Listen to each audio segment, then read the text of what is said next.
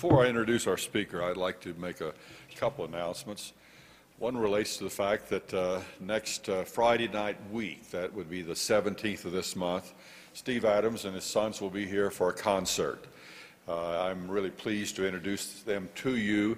They were at our alumni banquet at the uh, General Assembly this last summer, and it was like a camp meeting.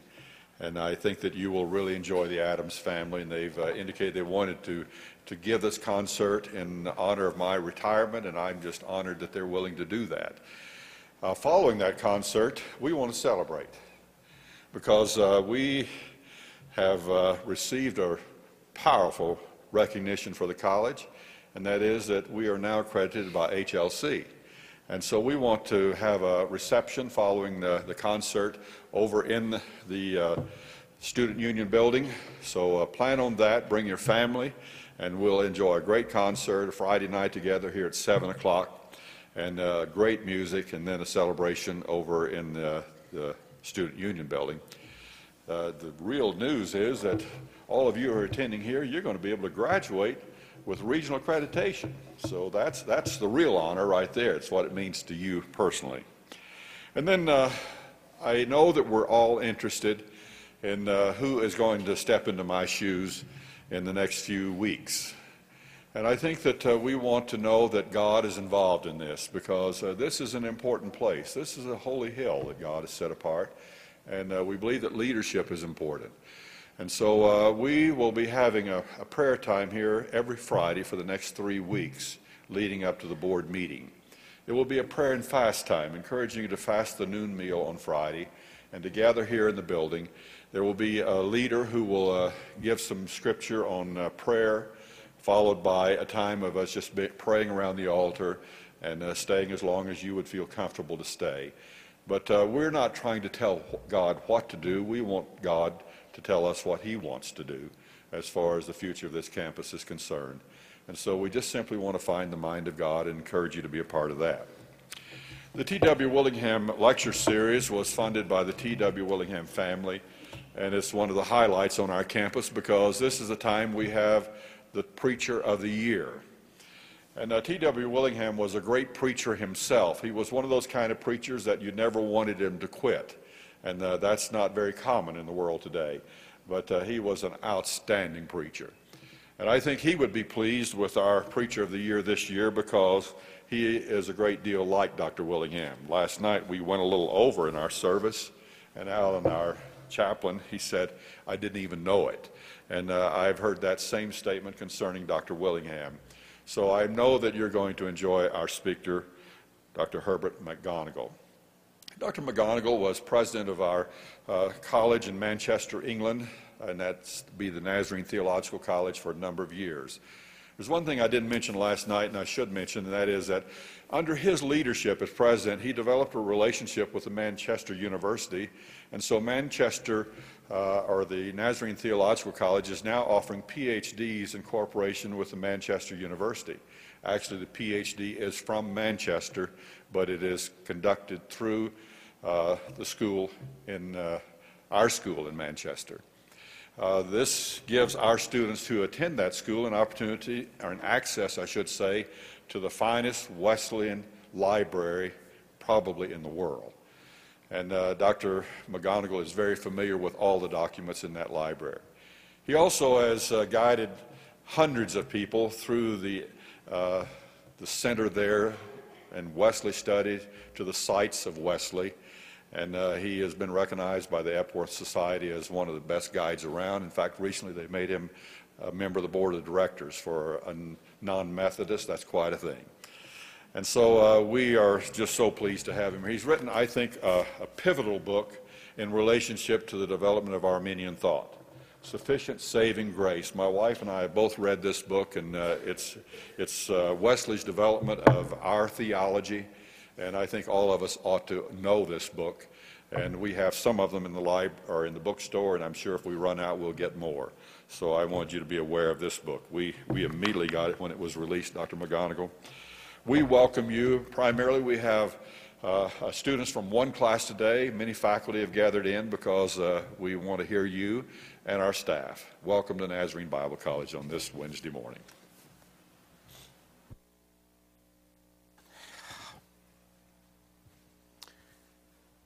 Dr. Sanders, thank you again for the very warm welcome. I assure you that I'm very delighted and very privileged and uh, very honored to be here. I was particularly glad to hear of the recognition that the college has recently had.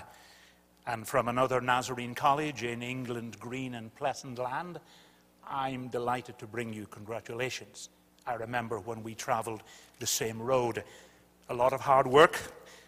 The academic dean produced three volumes of papers for which he should have been given a degree.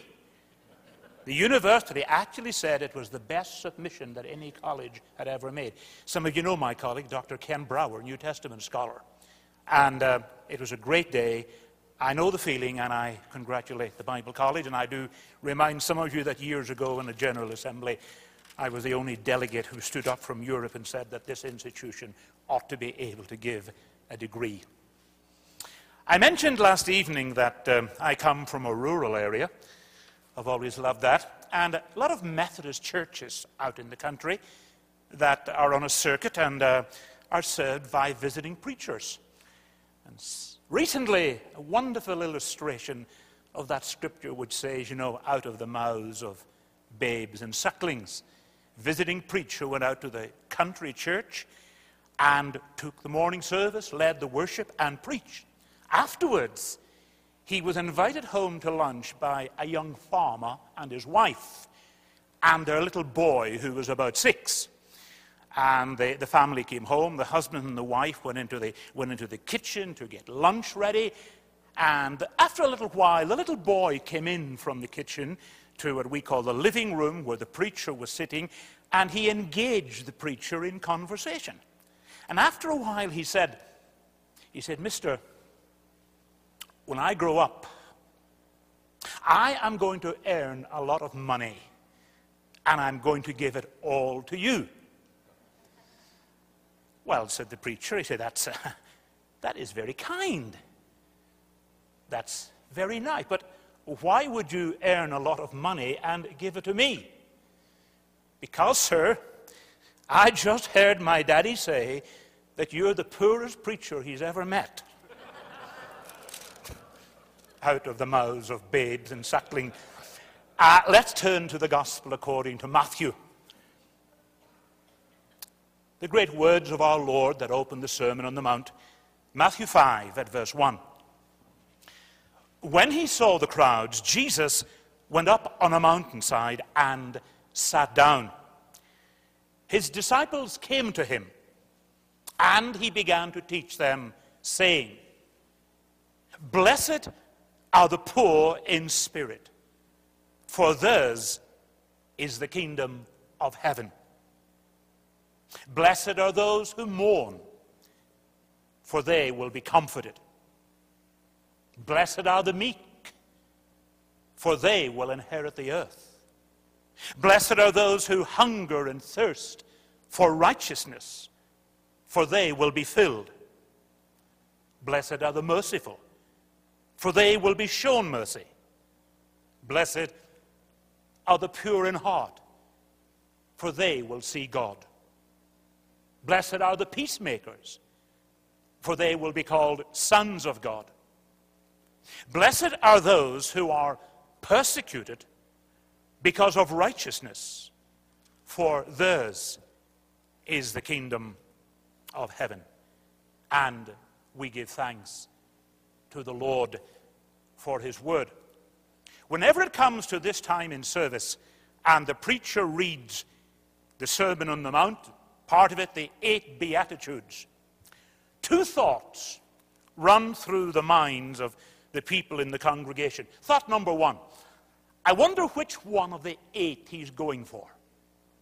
But you already know that because it's been published. The second thought is I don't mind which of the eight he goes for, as long as in this service he doesn't attempt all eight at one go. Blessed are the pure in heart, for they shall see God. What we call the Sermon on the Mount is a manifesto for living in the kingdom where Jesus is king. The Sermon on the Mount is not meant for everyone. It is meant only for those who, by grace and faith, have come into the kingdom. Matthew makes that very clear. He says that when our Lord saw the crowds, he withdrew from the crowds, went up on the mountain, and when his disciples were come, he began to teach them. This was not teaching for the crowds. This was the teaching of Jesus direct to all of those who were already under his lordship, under his kingship, in the kingdom. The fact of the matter is, we cannot expect unsaved men and women to live the life of the kingdom. They cannot do it. None of us can until we are born again into the kingdom where Jesus is Lord and Jesus is King. So it's a manifesto for all who are in the kingdom. And it's not, this sermon is not a set of rules that somehow you and I have to grit our teeth and do the best we can. It's not a set of rules at all. Rather, this is the manifestation of the lifestyle of those who are in the kingdom, for whom Jesus is Lord, and who are empowered by the Spirit. They are the marks of discipleship. They are not the demand that we have to fulfill. And when you read it, this is far beyond all human legislation. For the great first chapter, chapter 5, rises to the climax of verse 48. Therefore, said Jesus, you shall be perfect because your heavenly Father is perfect. Far beyond human legislation. This is life in the kingdom, life under the kingship of Jesus, life for those who are possessed and directed by his Spirit. And central to all of this is the person of Jesus, the Messiah. He takes the authority to reinterpret the law of Moses. Six times he said, You have heard, it was said by those of old. And he quotes the Mosaic law, but I say to you. Not that our Lord denies the law, he simply raises it to a new plane and gives it a new interpretation. Jesus claims an authority higher than the law, higher than Moses. He has the authority to reinterpret both. I say unto you. We also notice, as we read them, that the, these Beatitudes, the eight, are wonderfully linked. They do not begin. Our Lord does not begin by saying, Blessed are those who hunger and thirst for righteousness. He does not begin by saying, Blessed are the pure in heart. Where does our Lord begin? He begins by saying, Blessed are the poor in spirit. Blessed are those men and women who know their need of God. Men and women who are characterized by true poverty of spirit, whose language is always the language of Augustus Montague Toplady. Nothing in my hand I bring. Simply to thy cross I cling. Blessed are the poor in spirit the other thing is, when you and I look at the eight, we cannot pick and choose the ones we particularly like and say, well, I rather like that, and I'll try that and ignore the rest. No, these are a package. All of these eight together are manifestations of life under the kingship of Jesus. You and I do them a great disservice if we think that out of the eight we'll take the, maybe the, the two or three or the four that appeal to us and ignore the rest. We can't do that. This is all part of the manifesto of how Jesus both empowers us and expects us to live life in the kingdom. And so, blessed are the pure in heart, for they shall see God. The word heart is one of the most common words found in the Bible. And very, very seldom does it refer to the organ that pumps blood through the body. In more than 900 places, the Bible uses the word heart to speak of the essential person we are. Let me illustrate very quickly. Way back in the book of beginnings, in Genesis, the Lord saw that every imagination of the thoughts of the heart of man were only evil continually. And particularly, it centers on the imagination of the heart. By the heart. The Bible means the whole world of our imagination. A little later in the same book, there's a very moving story of how the old man Jacob received the unbelievable good news, the news he thought he never would have, that his beloved son Joseph was not dead, but was actually alive and living in Egypt and had been promoted and was doing well. And there's a lovely bit there. The record says that when Jacob heard the news, his heart fainted. You know what that means. He was overcome with emotion. But the Bible says his heart. So the heart doesn't only mean our imagination, the heart means our whole emotional life. We move into the book of uh, Exodus and we read constantly Pharaoh hardened his heart. In other words, he made a decision in his will. So by, by heart, the Bible means our imagination. By heart, the Bible means our emotional life. And by heart, the Bible means our will. So now, when Jesus says, Blessed are the pure in heart, he's referring to the purity of imagination, he's referring to the purity of emotion, and the purity of will. The whole inner person. All that makes you the man or woman you are. And our Lord Himself says, How blessed are those whose imagination is pure, whose emotion is pure, whose will is pure. So this morning, inside the title minute, four simple questions. What, first of all? What is purity of heart? Way back in the book of Psalms, there's a lovely prayer in Psalm 86 Oh Lord, unite my heart to fear your name.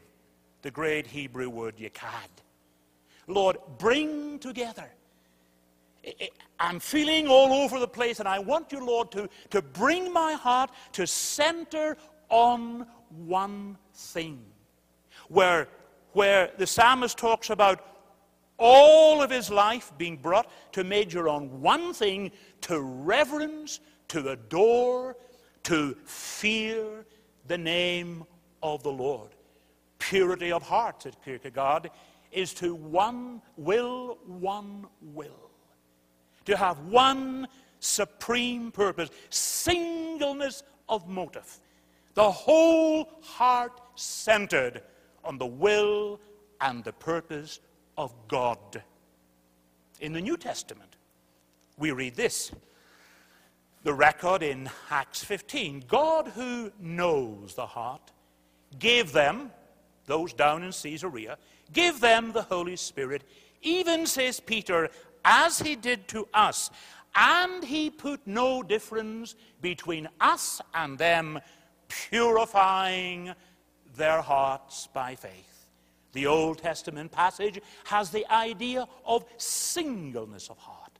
The New Testament passage carries the idea of the heart being made clean, the heart being made holy the heart being purified. And Peter says the great blessing that came to us by the Holy Spirit in the upper room is precisely what God the Spirit did for those Gentile believers down in Caesarea. He purified, He cleansed their hearts by faith. There's a wonderful description of purity of heart, what it is, in John Wesley's one of his 13 sermons based on the Sermon on the Mount.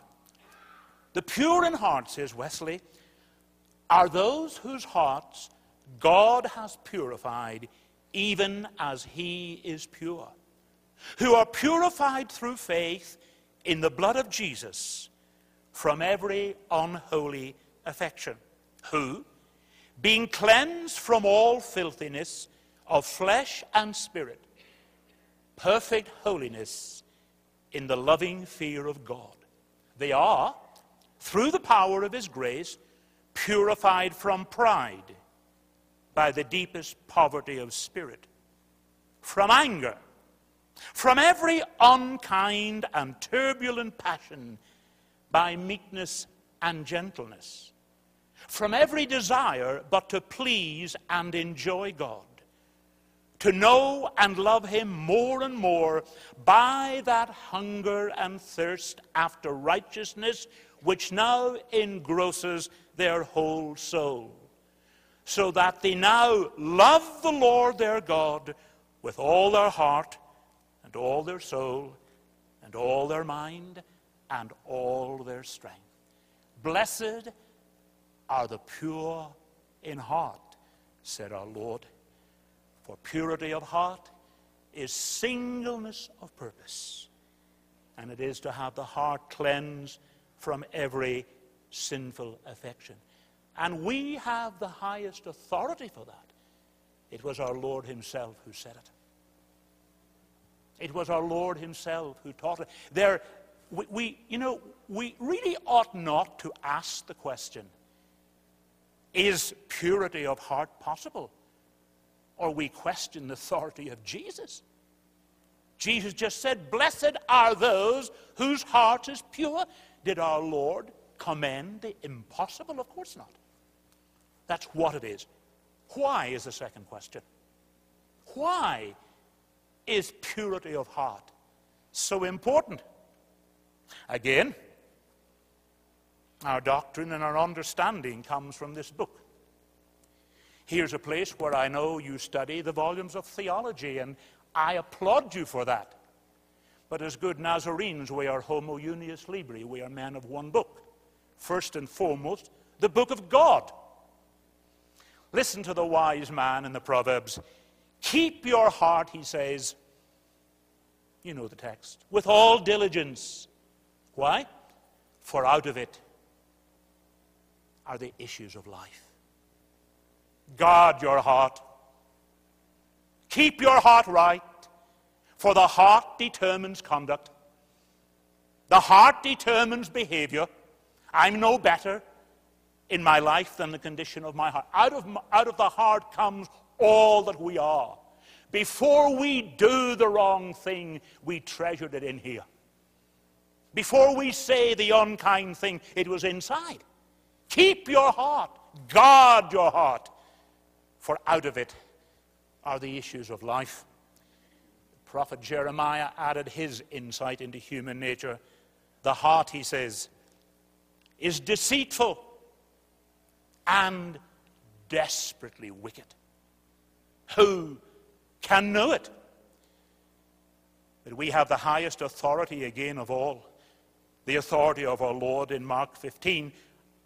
Out of the heart of man, said Jesus, proceed. What a list. Evil thoughts, murders, adulteries, fornications, thefts, false witness, blasphemies. The list is almost. Where do they all come from? From the heart, said Jesus. That's why. That is why purity of heart is so essential. A holy heart is a fundamental condition for holy living. Our lives are only holy to the extent that our hearts are pure. Everything proceeds from the heart. You know, this book, this book really knows the heart. More than 900 references Recently, I compiled, not all 900, but a little list of, well, two lists. First of all, on the, on the negative side, the heart that is unrenewed, and on the other side, the heart that knows God. Here's part of the list on the left hand an evil heart. They're all biblical quotations. An evil heart, an impenitent heart, a weak heart, a proud heart, a foolish heart, part of the list. Now, here's the lovely list on the other side a contrite heart, a broken heart, an upright heart, a clean heart, a pure heart, a glad heart, a perfect heart. And into those two lists this morning fit all the hearts of every man and woman on the planet this morning. Yours and mine is either on the list, and I hope it isn't on the left side, or the list on the right. This book, this book really knows the heart. And so our Lord says, Blessed are those whose hearts are pure. I often visit the British Library in London. It is one of the world's great libraries. Recently, it was relocated at a cost of 500 million, and that's sterling. People from around the world come to study in the British Library. And when we have half term or reading and research, I've been going across the years and staying in London overnight and spending long days in the, in the British Library. I picked up a little brochure which told me that in the British Library in London, there are, in the English language, almost 14 million books. That's those just in English. Never mind all the other languages. Nearly, that's a lot of reading, isn't it? 14 million books. And then those people who have an eye for figures, one of them worked out that if you took all the 14 million books that are in the British Library in London and and you laid them into now why you would want to do that i don't know but you know you took all those 14 million books dr sanders and you laid them end to end. According to this mathematician there are enough books to go round the world three times. I don't see the point of it myself, but I suppose it's a way of emphasizing that 14 million books is a lot of books. Do you know something? Unless some of those books, of the 14 million, have quotations from the Bible, there is not one of them that either understands the, the situation of the human heart or can offer a remedy. Not one. In those 14 million, there are books of every science and learning under heaven. But apart from Scripture, not one of them either knows the need of the human heart or God's answer for that need.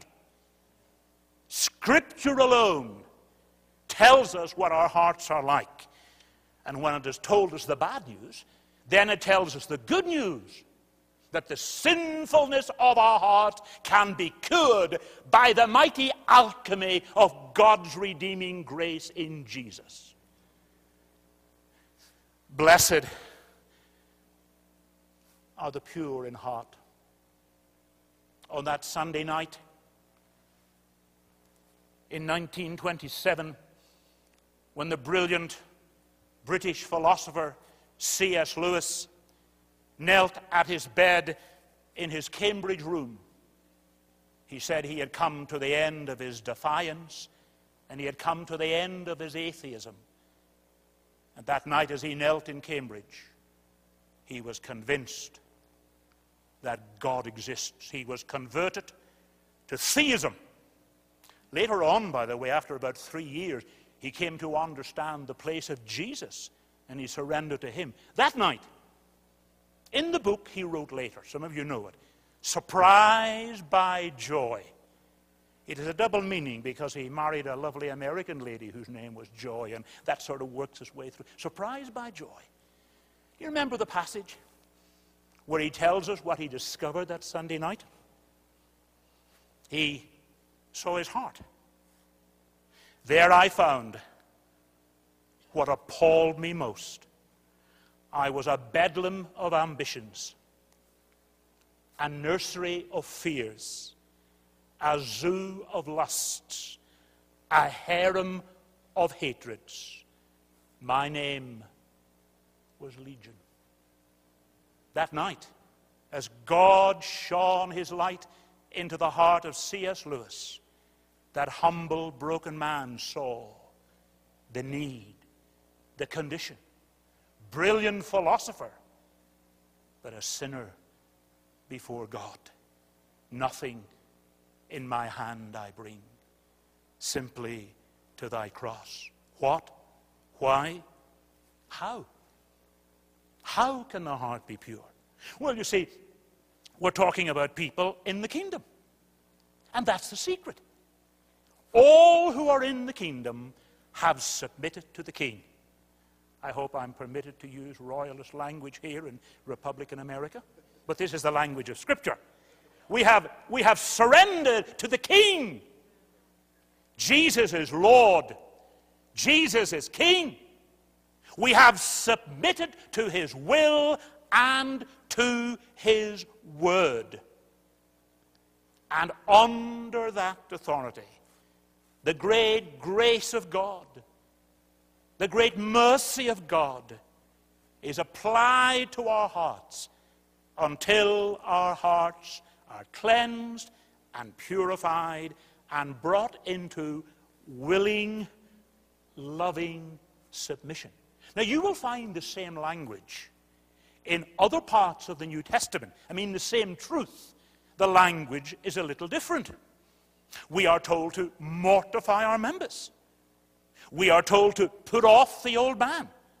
We are told to cleanse ourselves from all filthiness of flesh and spirit, making holiness perfect in the fear of God. It's the same truth that our Lord is teaching here. The language of Paul is simply a little different. The heart is made pure when we surrender ourselves entirely to the will and purpose of Jesus, our King and our Lord. And His redemptive grace is applied to our hearts to forgive us, to cleanse us, to purify us, to renew us, for all in the kingdom have received His sanctifying Spirit. I was so glad on my brief visit to your library the other evening to notice that among your many fine books you have the very rare set. In fact, you almost have two complete sets. I hope you know this. The poetical works of John and Charles Wesley, all 13 volumes of them. I looked for 23 years to find a set for myself. It then took me 25 years to find a set for our college library in Manchester. And although I didn't ask, I just think that my late dear friend Tom Mitchell might have had something to do with those two sets coming to your library. Uh, compiled by George Osborn in 1862, it is all the poetical works of both the brothers, the vast majority, of course, eight and a half thousand hymns from the pen of Brother Charles. Among them, there is a wonderful prayer that sums up how the heart can be pure. If I were putting together a top 10 of my favorite Charles Wesley hymns, this one would be among the 10. It would be high up in the list. Probably most of our church lives, we've, we've sung it in church. If you happen to be in a church where has a hymn book or uses this particular hymn. It is that wonderful prayer of Charles Wesley that begins, Oh, for a heart to praise my God. Remember it? A heart from sin set free. A heart that always feels the blood so freely spilt for me. a heart resigned, submissive, meek, my great Redeemer's throne, where only Christ is heard to speak, where Jesus reigns alone. A humble, lowly, contrite heart, believing true and clean, which neither life nor death can part from him who dwells within. A heart in every thought renewed and full of love divine, perfect and right and pure and good. A copy, Lord, of thine. And then, as in all his hymns, Charles comes to his great climax always in the closing verse, and he tells us how. Thy nature, gracious Lord, impart. Come quickly from above. Write thy new name upon my heart, thy new best name of love. What? Why? How? When? We see God now. Who shall ascend the hill of the Lord? Who will stand in his holy place? He who has clean hands and a pure heart. And then we will see him face to face. For without holiness, no man will see the Lord. And I leave the last word with John Keble because it is simply so beautiful, so scriptural, and so moving. Blessed are the pure in heart, for they shall see our God. The secret of the Lord is theirs. Their soul is Christ's abode. Still to the lowly soul, he doth himself impart, and for his dwelling and his throne chooseth the pure in heart. Blessed are the pure in heart, for they shall see God.